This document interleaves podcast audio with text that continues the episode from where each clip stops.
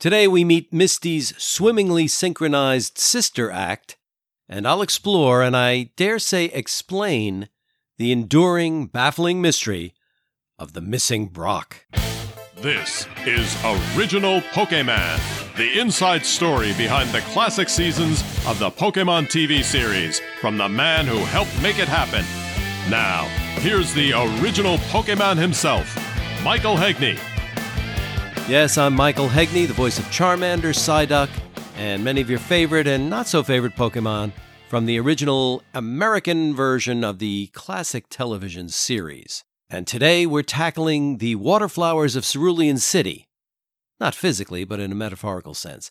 But before I do that, I want to go back to my podcast on Pokemon Emergency, episode 2 of the original first season series. In that episode, the injured Pikachu was taken into the Pokemon emergency room by the Chansey. And I said in that podcast, I wouldn't want a nurse named Chansey taking care of me or my Pokemon. I'd prefer a Pokemon nurse named something like Efficiency or Proficiency in charge of my medical care. But I got an email from David Parker, a listener to the podcast. Thank you, David. And he reminded me, or possibly told me for the first time, I don't even know if I knew this ever, and I'm quoting David's email here the presumable reason Chansey is chosen as the Pokemon Center nurse or nurse assistants in the animation is because it has in-game healing abilities slash moves, which is fairly unique among the original 151.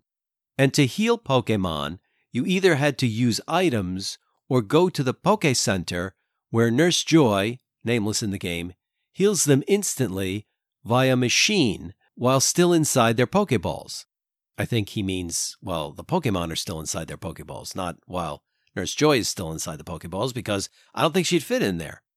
Anyway, he goes on, as a kid, I, meaning David, found it odd that they did actual clinical treatment on Pokemon. I think he means in the episode, instead of using the magical musical nurse machine. Chansey, however, wasn't a part of the Pokemon in game until Pokemon Yellow which combined aspects of the original two games and the animation. So that's apparently why Chansey are ER nurses at the Pokemon centers. So thank you, David, for that. But uh, I still got to say, Chansey is a terrible name for a nurse. I'm sorry about that. While we're at it, here's another email I got from Hayes Powell. I met Hayes and his wife at a convention where I was signing autographs and did a panel discussion with some of the other Pokemon voice actors. And Hayes subsequently sent me this. I'm genuinely surprised you all, and I guess he means all of us who worked on the show as voice actors, were never introduced to the gameplay, or at least the mechanics slash storyline of it. Do you think if you had been, it would have helped with the show slash made more sense, or do you feel it would have made it more difficult? You know, I, have thought about this a little bit since I've been doing the podcast, and I always felt my job was to Americanize or Englishize, if that's a word, which I doubt it is, the series. Try to match the flaps, convey what the character's character was, what their personalities were, and to punch up the gags, as Bob Hope might say. Because there was a lot of Japanese humor in the show that relied on puns and plays on words. But also, I just wanted to kind of juice up the dialogue, and it may have just been lost in translation. I'm not blaming the Japanese in any way. Would it have helped to know a lot more about the game or anything about the game?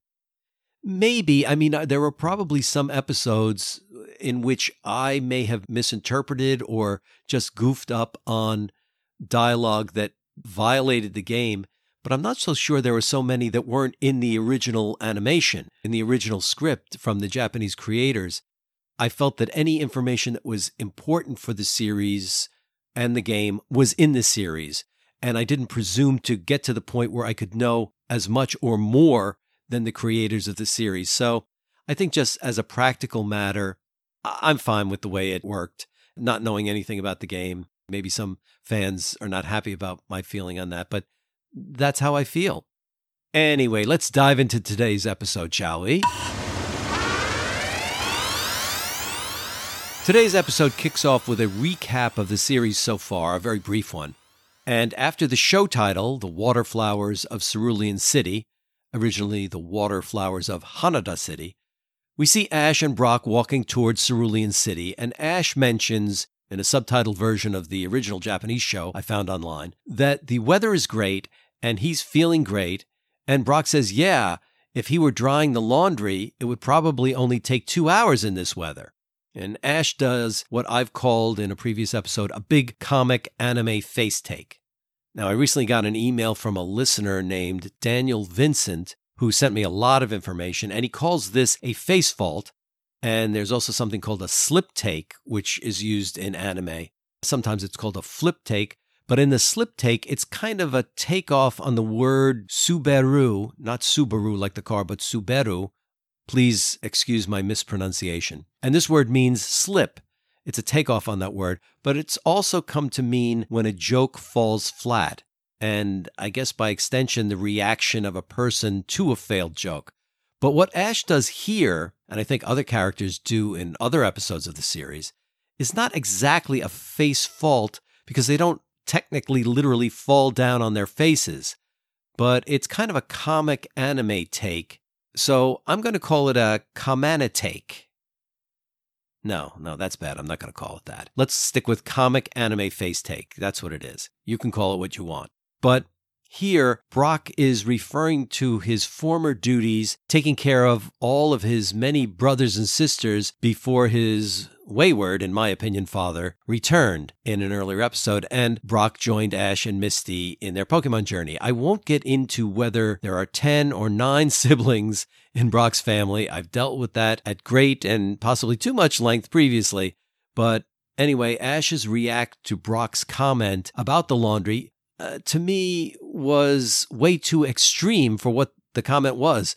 So I changed the line into kind of an indirect little motivational, possibly, comment about how while Ash is enjoying the sunny day, Gary, Ash's arch enemy, is out catching more Pokemon.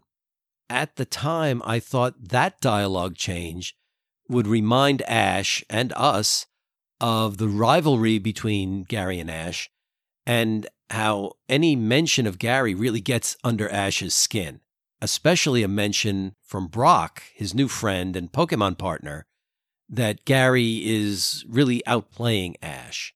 A Gary reference, especially one that favorably compares Gary to Ash, I think would have been a reasonable cause for this kind of intense Ash reaction much more understandably than some comment about Brock drying his laundry. To me, anyway. As Ash recovers from this little tweak from Brock, Misty shows up and she nervously asks where they're going. And Ash says, Well, we're going to Cerulean City. And Misty really reacts with intense fear and anxiety to this and she tries to dissuade Ash from going to Cerulean City by telling him that there are ghost Pokemon there that look horrible. In the Japanese subtitled version I saw, she calls them phantom Pokemon. Ash brushes her off, and then she says, Why don't we go to Vermilion City? And she describes how great it is. And Ash says, Okay, let's go. And she says, Really? And Ash says, Yeah, to Cerulean City.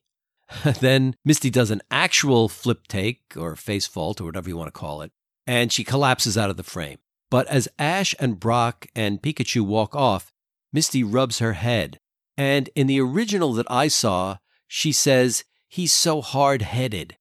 In my version, she says, I never wanted to wander back here. That's really bad. And I'm not sure why I wrote that. I never wanted to wander back here. That's like, I don't know, no kid would ever say that. It's just kind of awkward and and bad. In retrospect, what I should have had her say, now that I look at it 25 years later, as she's rubbing her head, I should have taken a little piece of the original line and said, I wish I was as hard headed as Ash. But why I put wander back in there, I have no idea. I guess it's possible that in the original translation I worked with, there's some word that is like hard headed, but maybe Paul Taylor heard it as something else like wandering, or I don't know. I doubt it. But if you have any ideas as to why I would have come up with this very crummy line, you know, besides a lack of taste and talent, drop me a line at originalpokemon at gmail.com and let me know. In the next scene, it's night, and we see a giant moon, and who should appear in some kind of closed, darkened technical facility through a vent in the wall but Team Rocket. In the original, they apparently say, Nothing here, nothing here, nothing here. In my version, I made a little triple rhyme, which I think has a bit more Team Rocket flavor, but I wouldn't be surprised if there's some nuance or language pun or allusion I didn't know about or understand that was in the original Japanese. Maybe it's some reference neither I nor Paul Taylor, the translator, understood. I don't know. I'm not putting it on Paul. Anyway, they come upon this giant thing that looks like it has a big hose. And in my version, I make it clearer than I think the original did that this is going to help them capture Pokemon. They don't really say that in the original. Next, we see Brock and Ash and Pikachu going into Cerulean City, and in the original, they say how beautiful it is. In my version, they say it's pretty cool. But Ash notices that Misty isn't with them anymore, and Brock says, Yes, she really didn't want to come to Cerulean City. I wonder why. In the original, Ash says, Well, it's kind of better without her, to be honest, or something along those lines. In my version, I had kind of a sexist thing, which I don't think I would have put in if I were adapting the show now, uh, which is the line is, I guess we'll never figure out girls. Although I have to say that girls probably say we'll never figure out boys, and honestly, I don't think anybody can ever figure out anybody of any gender, or no gender if there is such a thing. But I'm not wading into that pool. Ash and Brock hear a commotion, and they go over to find out that some kind of place in the city here has been burglarized. And the person who tells them this is voiced by me, one of the many fill in voices I did in the series, although most of the fill ins I did were Pokemon voices. Anyway, at the scene of the crime is who they think is Officer Jenny from episode two, but she explains that she's the sister in law of Officer Jenny. And she's suspicious of Ash and Brock because they know her sister, and she thinks that maybe they know her because they've been arrested by her but Ash uses his Pokedex to identify himself as a Pokemon trainer, and Brock says that he used to be a gym leader, and that seems to give them a free pass with this Officer Jenny. Like Pokemon trainers and gym leaders can't be criminals. I guess that's part of the Pokemon world I wasn't exactly aware of, and I'm still not exactly aware of it. I change the dialogue around a little bit when she explains that the place has been burglarized and all that's been taken is a hose and a vacuum. In the original, it was an engine Brock, of course, hits on Officer Jenny. In the original, she says that she's too busy to show him around the city. He asks her to show him around the city or, you know, get together or whatever. But in my version, she says she has to work past his bedtime, which I thought was kind of a better put down. Not that I'm comparing my script to the Japanese, though I am. Uh, now we come to one of the abiding mysteries of the Pokemon TV series, which I'm now able, I think, to clear up, possibly partly in a way. But first, I'll explain or reveal one of my many goofs. Two goofs, actually, I think. After they meet Officer Jenny and they leave the scene of the crime, the boys are talking on a bench, and Ash wants to get a little inside information from Brock on the Cerulean City gym leader. In the Japanese subtitle translation I saw, Brock says that he's never met the gym leader, but he knows the special moves of the gym's Pokemon. But in my version, Brock says, I never actually met the trainer here, but I know his Pokemon special move. Actually, I can't make out from the track if Brock says his Pokemon's possessive special move or his Pokemon's special move. They're slightly different in meaning, but honestly, either way, there was no reason for me to put in his. I could have easily put in the passive voice and not used his. I don't know why I did that. I must have known there wasn't a male gym leader in Cerulean City. I must have watched the episode first. And Brock's line is misleading in a way that Brock wouldn't be, and that he was not in the original, at least in the sub that I saw. So I apologize for that. It was a, a bad choice. Okay, so that's the first apology. But now we get to the enduring and online I've seen recently the much discussed mystery of this episode. In the next shot, Brock says to Ash, in my version, Well, I have some stuff I need to check out. And Ash says, What stuff? And Brock says, Just stuff. See you later. Now, I've seen several places on the internet that this is the mystery, the big mystery of this early season of Pokemon. The obvious question is where was Brock going and why wouldn't he tell Ash? Brock doesn't show up until near the end of the episode, and he never explains, nor does Ash ask, where he's been or what he's done. I remember Ron London, the engineer who recorded the voices for the show, uh, Ron and I speculating about where Brock went during this episode. I won't get into the nature of some of those speculations because I don't remember them. That's my story and I'm sticking to it. But watching this subbed version of the original Japanese, I now believe I am the one who created this mystery. Now, I'll explain what I mean. In the Japanese version I saw, Brock says, Well, there's something I want to do for a bit. And then Ash asks, What is it? And Brock responds, Plenty of things. See ya. Again, I adapted this around 25 years ago, but it seems to me that the way I had Eric Stuart read the line as Brock was meant to leave a mystery about where Brock was going. If you hear it, if you listen back to it now, you'll you'll hear what I mean. He doesn't say the line in a casual way like the way he may be saying it in the original. Brock says it like there's some mystery, something he's hiding. Now, it's possible that I assumed there would be an explanation later on in this episode or later on in this series of why Brock just disappeared here in this way. Maybe I sensed or assumed or guessed that Brock's disappearance would be explained some other time, but it never was. I, I don't know why the Japanese creators of the episode had Brock leave.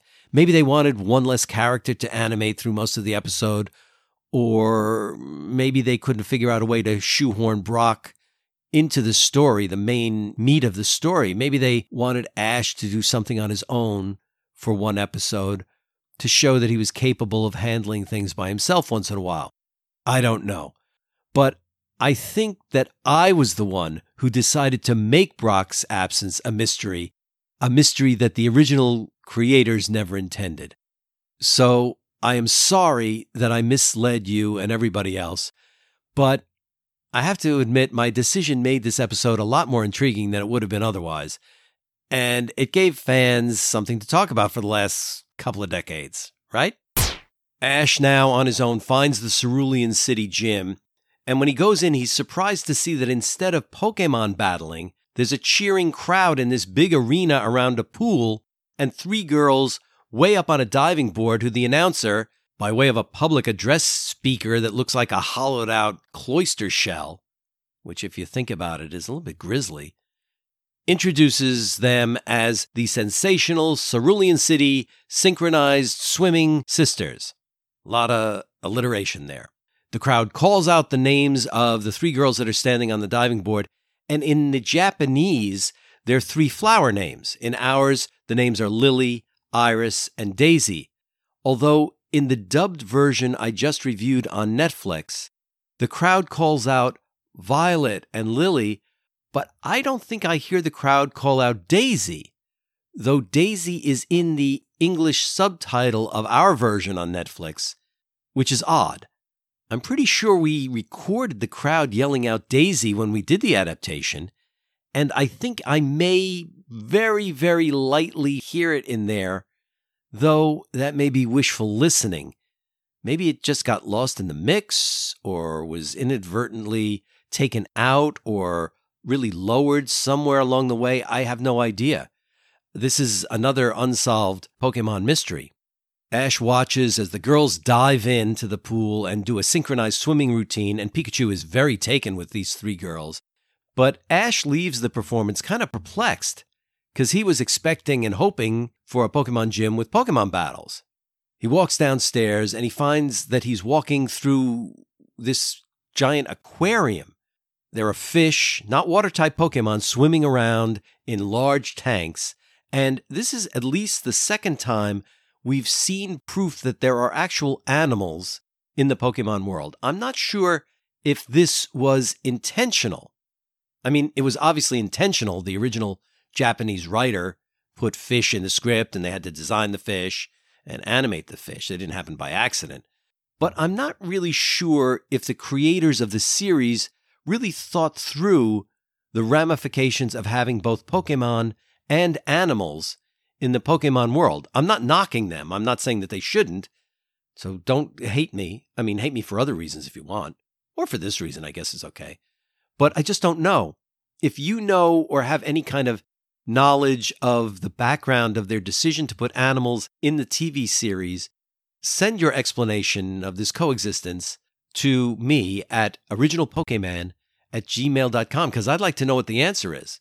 I mean, I've waited for two and a half decades.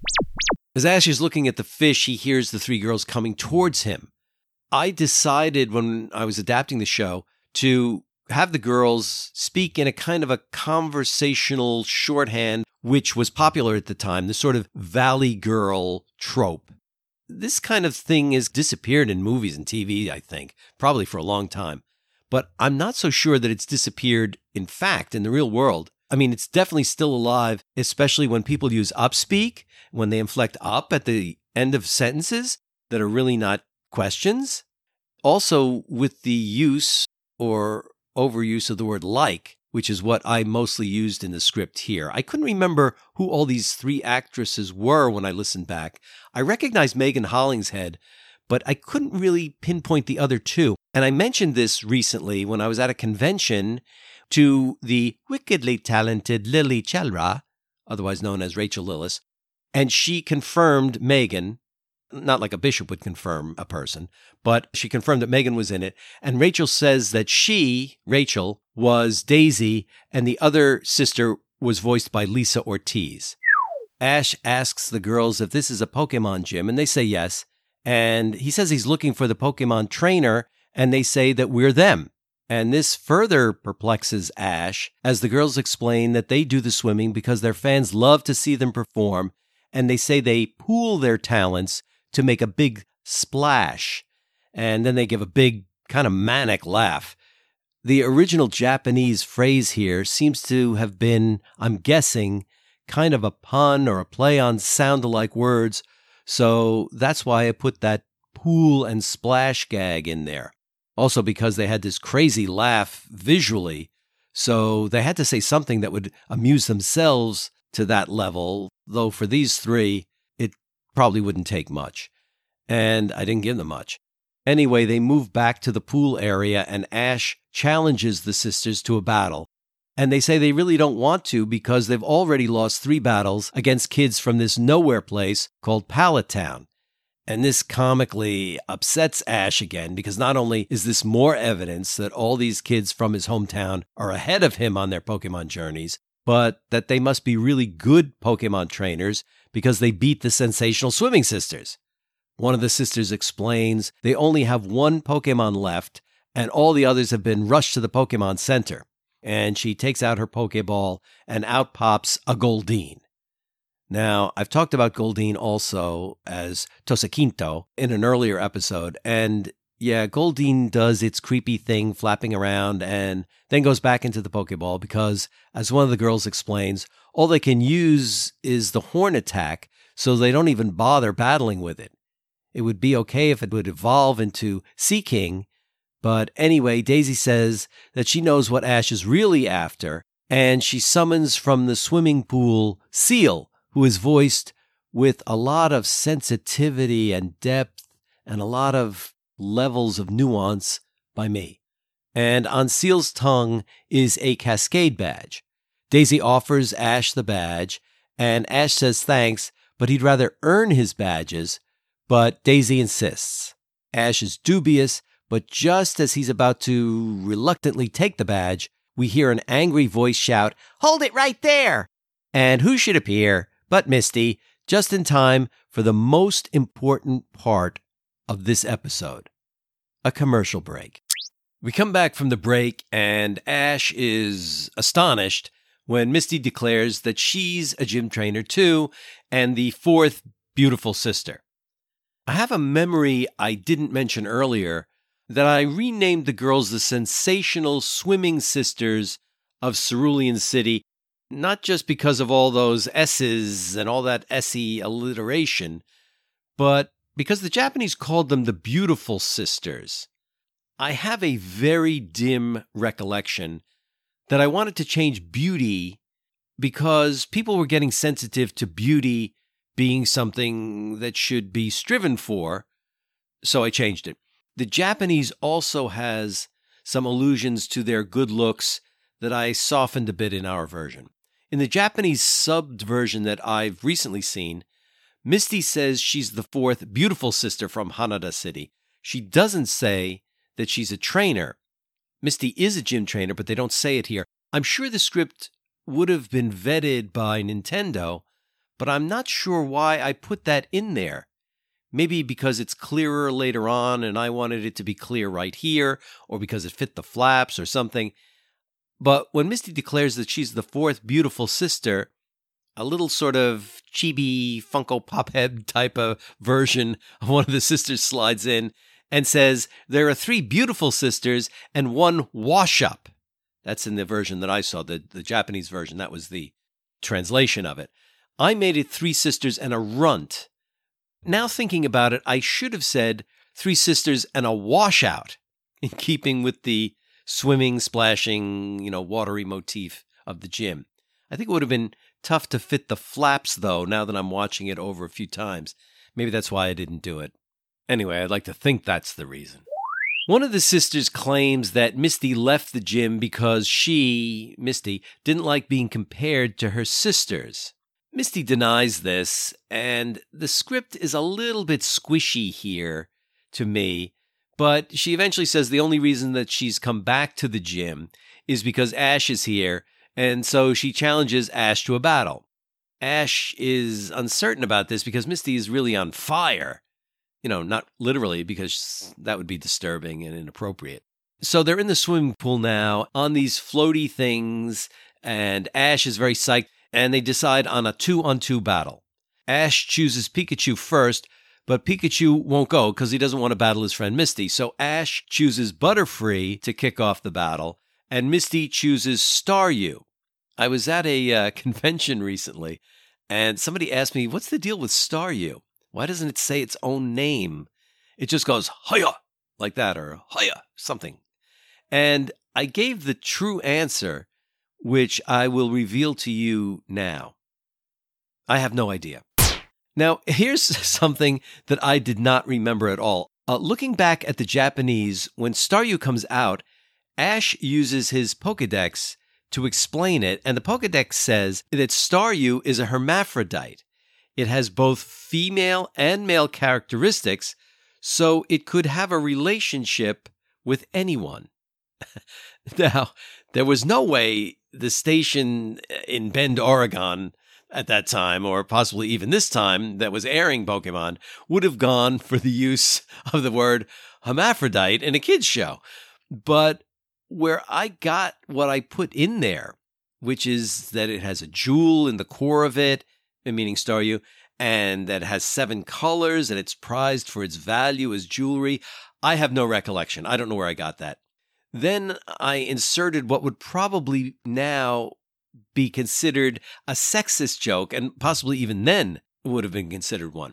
And so I'm I'm a little bit uh, not regretful, but I, I, I wish I hadn't done this. Ash says, "Leave it to a girl to show off her jewelry." You know, talking about Staryu. You know, I think in Ash's mouth, that's an okay line, or rather, it's in character because he does through the series, or at least when I was working on it, he does have this kind of anti girl attitude that a boy at that age stereotypically or historically or in you know this kind of work of fiction has. At least ash has this towards misty in the episodes i worked on. Even though misty generally shows that she's a superior trainer. Maybe that's why ash feels the need to put her down. I won't get into the psychology of ash right here. But I have no idea where this jewel and jewelry stuff came from. No, no recollection at all. But if you do, write to me at originalpokemon at gmail.com. But I have to be honest, I think it's too late for me to change it now. A Pokemon battle ensues, and a lot of stuff happens, and Misty calls on Staryu, then she calls on Starmie. And I remember thinking at that time it was like the Lionel Richie song, Star You, Star Me, Star 'em together. That's the way it should be. You know that that song. I'm sorry, uh, that's a not. I'm not trying to impersonate Lionel Richie or anybody else named Richie. Uh, anyway, just as Starmie is about to conk out and Ash is about to win the battle with Misty, Team Rocket comes crashing through the wall in this big vehicle of some kind. They recite their motto, and we learn now why they stole the hose and the vacuum. They know water Pokemon have an advantage in water, so they're going to suck up all the water, and then all the Pokemon will be theirs. At this point in the series, James is still being voiced by Ted Lewis and Meowth by Matt Sussman. Team Rocket starts sucking up the water in the pool, and Seel, Seel, gets sucked in. That's my Seel. I was going to say Seel impersonation, but I'm not impersonating Seal because I did the voice of Seel. Anyway, Seel gets sucked in when Ash realizes that water conducts electricity and he commands Pikachu to shoot out a Thunderbolt attack, which shocks Team Rocket. Again, the shock is visually tamped down because of the incident in Japan that I've talked about about 200 times already. And when the shocking is all done, James delivers what's become a much commented online. He says, It's times like these that make me want to go straight. Now, going straight always meant straightening out a criminal life, like not being a criminal anymore, being a law abiding citizen. Was I aware of its possible double meaning for James? Who remembers? Ash saves Pikachu from the vacuum, and the sisters decide to give Ash the Cascade badge because Pikachu saved them. And if Pikachu would have battled, there was no way for Misty to have won with water Pokemon, you know, against the electrical shock attacks of Pikachu. Brock suddenly shows up without explanation, and the kids walk off into the sunset, Ash and Misty each claiming victory and superiority over the other. I have to say, it took me weeks and months to finally record and complete the podcast on this episode, and I apologize for procrastinating even more than usual. I can't say for sure why this happened, but this episode is kind of a nothing episode. I have the feeling after the original team in Japan was pumping out those first half dozen episodes, this one seems like maybe it was created to give the team a little bit of a breather. Maybe the writer or writers took their feet off the gas a bit. But that's just my guess. I have no facts or inside knowledge to back this up. But some of my favorite assertions are the ones I have no facts to back up. Next time on Original Pokemon, expect exciting insights and startling revelations when we begin our peregrinations on the path to the Pokemon League. That's a lot of peas I'm going to be popping next week. If you like this podcast, please tell one other Pokemon fan in person or on social media. I'm trying to reach 1 million downloads, and I only need about 999,000 more to reach my goal. As always, please write to me with your comments, criticisms, or questions. My address is originalpokemon at gmail.com. That's originalpokemon at gmail.com. I want to give a special shout out to all my friends at Juniata College, where Reed and Riley and Maggie, my special Maggie, are all having a great semester. So thanks everybody at Juniata for listening. And thanks to you, too.